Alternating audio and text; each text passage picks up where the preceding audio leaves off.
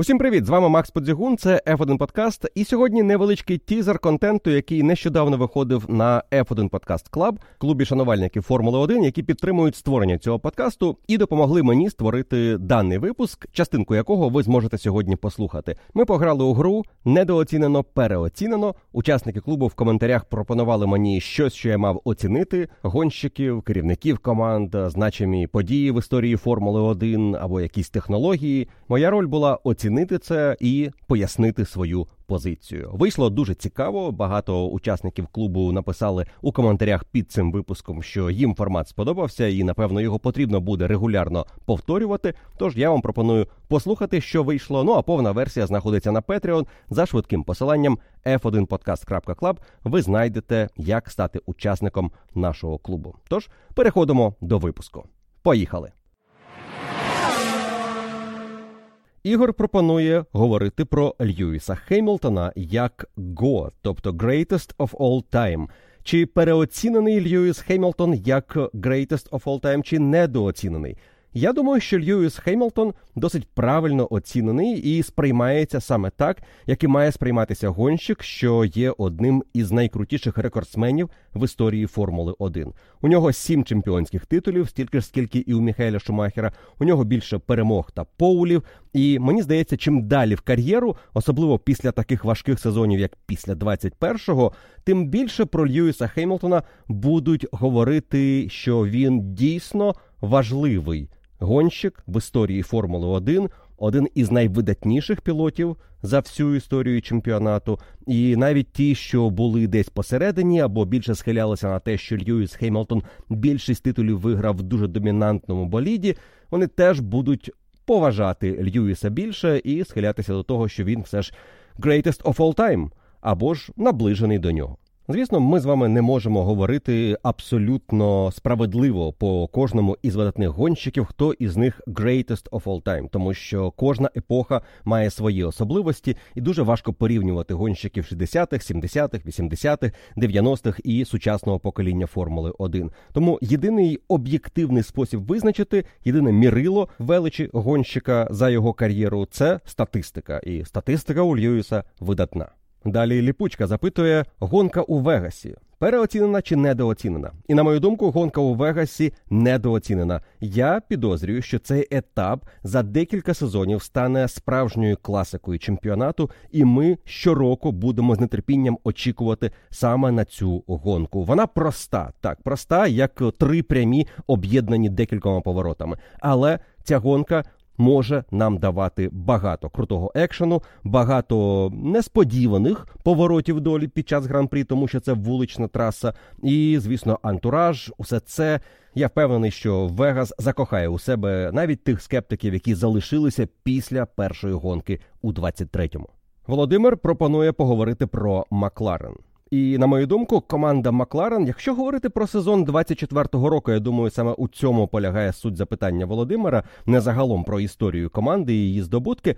Якщо говорити про цей сезон, команда Макларен недооцінена. Вона дуже наближена до правильної оцінки. Мені здається, нашому невеличкому колі фанатів Формули 1, які активно слідкують за чемпіонатом, є усвідомлення, що це команда, яка буде в групі лідерів, але є обережне очікування, що це не зовсім. Той суперник, який одразу з'явиться у команди Red Bull і буде відбирати у Ферстапена перемоги, є обережна оцінка щодо команди Макларен. Але чомусь мені здається, що переважна більшість вважає, що те, що зробила команда Макларен минулого року, на тому і закінчиться. Подальшого значного прогресу не буде. А мені можливо хочеться, щоб він стався. Тому, на мою думку, команда Макларен в сезоні 24-го року недооцінена.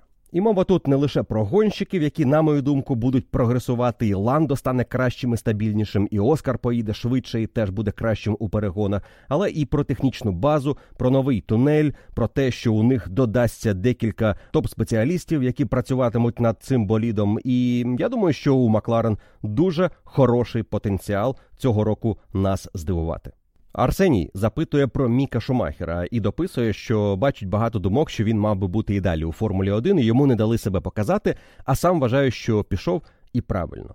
Моя думка щодо Міка Шумахера він недооцінений. Я вважаю, що весь потенціал Міка ми не побачили у Формулі 1 і те, що з ним сталося, те, що він лише два сезони провів за команду Хаас, один можна було одразу викреслити, тому що сама команда його викреслила. Другий сезон був кращим, але на фоні Кевіна Магнусона Мік виглядав слабше. І ми з вами говорили про те, що Міку потрібен час ще до його дебюту. Він завжди потребував декількох сезонів для того, щоб по-справжньому показати свою швидкість. І я думаю, що у Формулі 1 він міг би її знайти.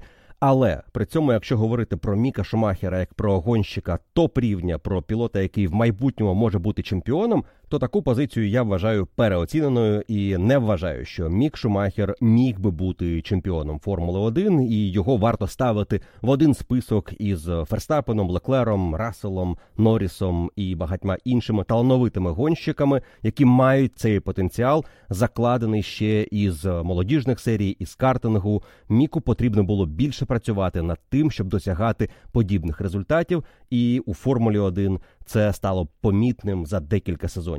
Я не готовий порівняти Міка із Ленцем Стролом, але нагадаю, що Строл у нас теж був чемпіоном Формули 3, і Строл непогано виступав в молодіжних серіях. Потім у Формулі 1 теж непогано проводив деякі гран-прі, але мати хорошу стабільність протягом сезону і хороший прогрес протягом кар'єри це те, чого стролу бракує. І здається, Мік Шумахер десь у цій категорії. Виходить, що я щойно порівняв Міка Шумахера із Ленсом Стролом. Пробач, Мік. Далі Віталій питає про Естебана Окона. І, на мою думку, Естебан Окон досить правильно оцінений. Не можна сказати, що він переоцінений гонщик, тому що ми вже бачимо його рівень і не очікуємо від нього чогось екстра. Ми також можемо говорити про те, що його навряд чи можна назвати недооціненим пілотом. Він хороший стабільний середняк, іноді може видавати такі гонки або кваліфікації, як в Монако, але іноді бувають дивні провали, які щоправда він потім компенсує, і часто у нього провал в суботу і компенсація в неділю. Тому загалом Естебан Окон. Хорошого рівня пілот, який може іноді давати класний результат, але я не вважаю його пілотом дуже високого рівня, який заслуговує на місце в топ команді. І здається, ви теж цієї думки. Тому окон правильно оцінений. Далі запитання про 18-дюймові колеса, і це точно переоцінена історія. Формула 1 переходила на ці колеса для того, щоб мати більш сучасний вигляд, щоб Піреллі краще продавали свою гуму. У підсумку вийшла не низькопрофільна гума, а гума, яка просто більша і перекачана. Це тільки ускладнило життя командам на підстопі, зробило боліди важчими, зробило диски важчими і крихкішими. Ми бачимо це під час аварії, і зараз це та проблема, яку намагаються вирішити. Одним словом, нічого позитивного від цих великих коліс Формула 1 не отримала. А ось ті ковпаки, які з'явилися на колесах, тільки зменшили або взагалі нівелювали усі переваги від переходу на більший дюйм. Далі Євген запитує про систему DAS. Якщо пам'ятаєте, це була система розробки Mercedes, і вона лише один рік використовувалася, і лише командою Mercedes вона фактично дозволяла ефективніше прогрівати гуму під час сейфтікарів перед стартами і давала зовсім невелику перевагу. І в той момент, коли вона з'явилася, і те наскільки багато про неї говорили, точно робило ту систему переоціненою. Але сама кмітливість думки інженерної, яка була закладена в неї, і те, що Мерседес змогли її реалізувати в рамках регламенту, не порушуючи нічого, ось це напевно недооцінено. Величезний потенціал Ландо Норріса звучить запитання, і навіть твердження від Олександра, що це переоцінено. Я вважаю, що Ландо Норріс не переоцінений гонщик. Ландо Норріс правильно оцінений гонщик, гонщик, який цього року має нам продемонструвати свій перший сезон топ рівня. Якщо ми могли про такі сезони говорити раніше, але тоді Макларен боролися за нижчі позиції, тому менше уваги було до Ландо Норріса, то наразі усе складається ідеально для того, щоб Ландо мав можливість нам показати свій справжній рівень. Наприклад, гонка в Сан Паулу минулого року помножена на 24. Ось щось таке, якщо Ландо продемонструє, тоді ми скажемо, що у нього дійсно величезний потенціал, який він зміг реалізувати, і можливо його навіть вважали недооціненим гонщиком довгий час. А тепер всі бачать його справжню. Цінність, тож, якщо обирати між переоцінений або недооцінений, я схиляюся, що Ландо Норріс і досі недооцінений. Ілля запитує про Флавіо Бріаторе. Якщо пам'ятаєте, був такий керівник команди Рено і Бенетон. Людина скандальна, людина одіозна і людина, яка Бенетон привела до успіху у 94-му і 5-му роках із Міхаелем Шумахером, і потім привела до успіху Рено із Фернандо Алонсо у 2005-му та 6-му. Флавіо Бріаторе дуже часто згадують як епатажну людину, яка була дуже гучною у паддоку і. Його різкі заяви, його участь у скандалі Гран-прі Сінгапура 2008 року і фактичне завершення кар'єри після того, як цей скандал вийшов назовні. Все це робить Флавіо Бріаторе персоною, про яку можуть говорити, що він переоцінений, але як менеджер, як людина, яка могла зібрати правильних спеціалістів, розставити їх на правильні посади і організувати роботу гоночного колективу і досягти результату, на мою думку, Флавіо Бріаторе недооцінений. Зрештою, Бенетон, родина Бенетон спробувала без нього після чемпіонств Міхаеля Шумахера, і потім повернулася до Бріатора, коли команда розвалювалася, і Бріаторе повернув їй славу вже в образі команди Рено. Плюс Флавіо Бріаторе багато чого зробив успішного у бізнесі, що теж говорить нам про його хист. Коли Рено пішли із Формули 1 наприкінці 90-х, саме Бріаторе підхопив ці мотори і продовжив їх продавати багатьом клієнтам у Формулі 1 під іншим брендом брендом Мегахром. Потім Бріаторе був одним із ідейних натхненників створення серії GP2, яка тепер переросла у Формулу 2, і це теж не варто забувати. Загалом Бріаторе зіграв величезну роль у кар'єрах значної кількості топ-пілотів, які були його молодими пілотами, яких він підтримав і яких він привів у Формулу 1 Можна згадати Фернандо Алонсо, можна згадувати Марка Вебера, Ярно Труллі, Нельсона Піке, Хейкі Ковалайнена, Джанкарло Фізікелу, який багато працював із Бріаторе. Є гонщики, які завдячують своїм кар'єрам у Формулі 1 цьому менеджеру, цій людині, яка у Формулі 1 була більше ніж просто керівник команди. Андрій запитує про дозаправки, і на мою думку, дозаправки переоцінені. І всі, хто бачили перегони із дозаправками, і потім почали дивитися перегони без дозаправок, розуміють про що мова. Дозаправки вбивали обгони, дозаправки зменшували інтригу в гонках. Дозаправки робили стратегію передбачуванішою і зміщували акценти у боротьбі стратегів на пізній підстоп. Це була головна перевага. Ти сидиш за суперником, чекаєш, коли він поїде в бокси, штампуєш одне-два кола після того, як твій опонент уже виїхав на трасу із повним баком і має гіршу швидкість, і виграєш позицію. Статистика це підтверджує. Середня кількість обгонів у Формулі 1 в період із 2000, нехай першого року візьмемо до 2009-го, коли востаннє використовувалася до заправки. Ця кількість не перевищувала 15 в більшості із сезонів. А у 2009 році була близько 12. 12 обгонів в середньому загонку. 2010 рік, перший рік без дозаправок у Формулі 1 і одразу середня кількість обгонів майже 25 за гонку. Ну а потім з'явилася система ДРС, і ми полетіли у стратосферу разом із новою гумою від Pirelli, яка теж додала хаотичності в перегонах, і вже була цифра більше 40 обгонів в середньому за етап. Тому до заправки переоцінені. Юра пише, що Леклер у команді Феррарі недооцінений.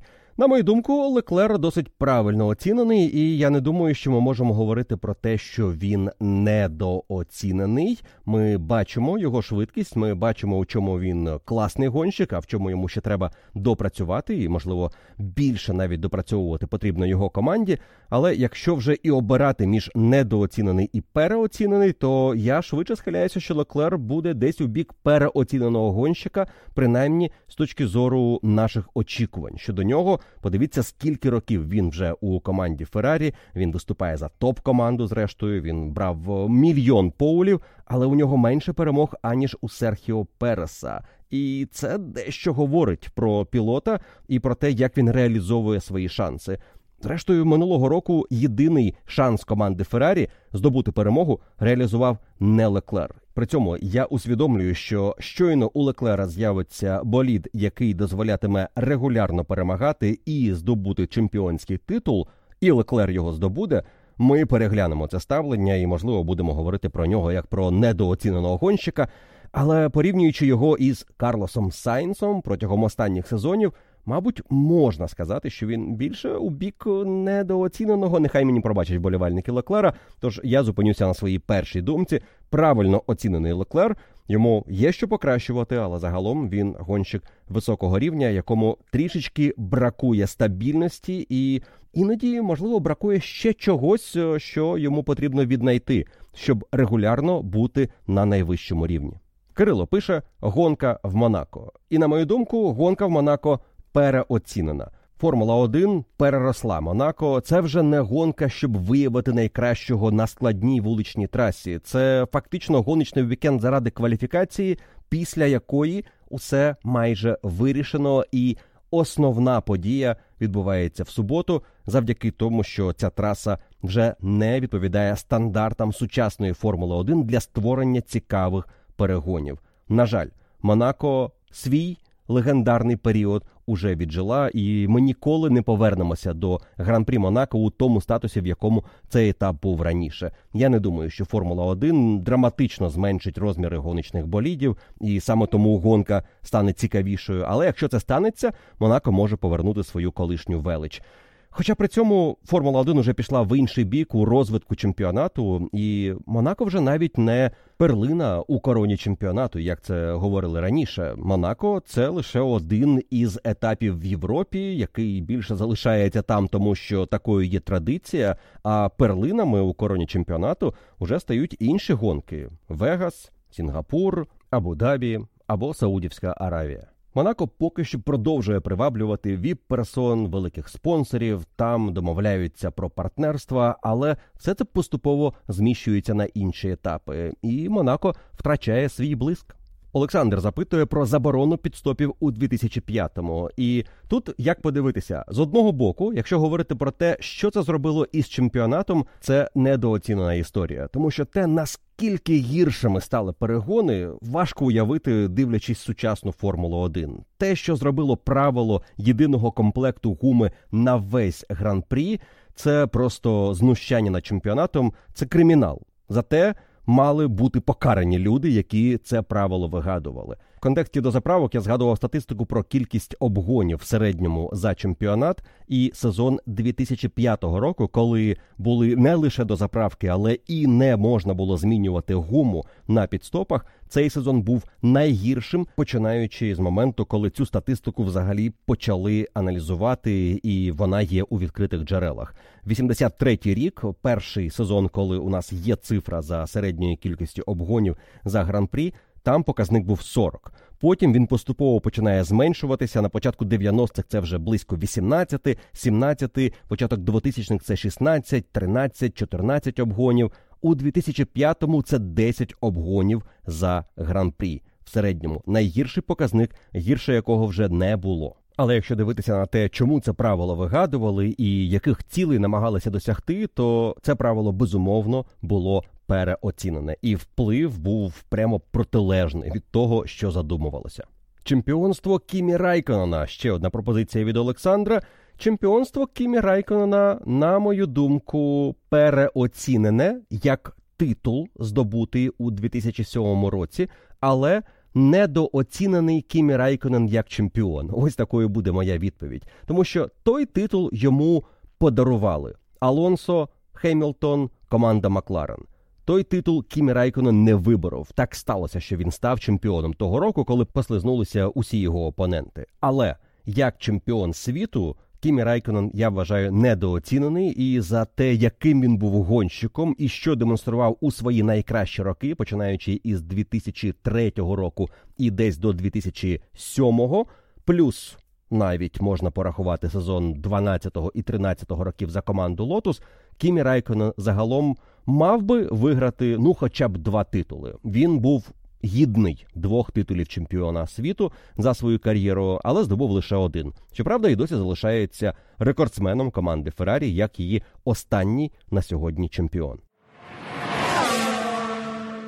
Нагадаю, що повна версія цього випуску доступна на Patreon. Ви можете долучитися за швидким посиланням f1podcast.club і стати учасником нашої спільноти і отримати не лише доступ до цього подкасту, але і купу переваг, які мають учасники клубу. Протягом сезону це величезна кількість подкастів, як протягом гоночного вікенду, так і одразу в понеділок ввечері із оглядом гран-прі, подкасти Q&A, історичні випуски і багато іншого контенту, який я впевнений буде цікавий кожному шанувальнику Формули 1 незалежно від стажу. Нещодавно ви почали дивитися Формулу 1 або уже починаєте свій 10 або 15 сезон. Це не має значення. Я впевнений, що в рамках нашого клубу ви знайдете для себе чимало цікавого, корисного, пізнавального і ще більше зможете полюбити Формулу 1. Тож дякую кожному, хто є частиною нашого клубу, і вітаю усіх, хто збирається підписатися і приєднатися до нашої спільноти перед стартом сезону 2024 року. До зустрічі в клубі.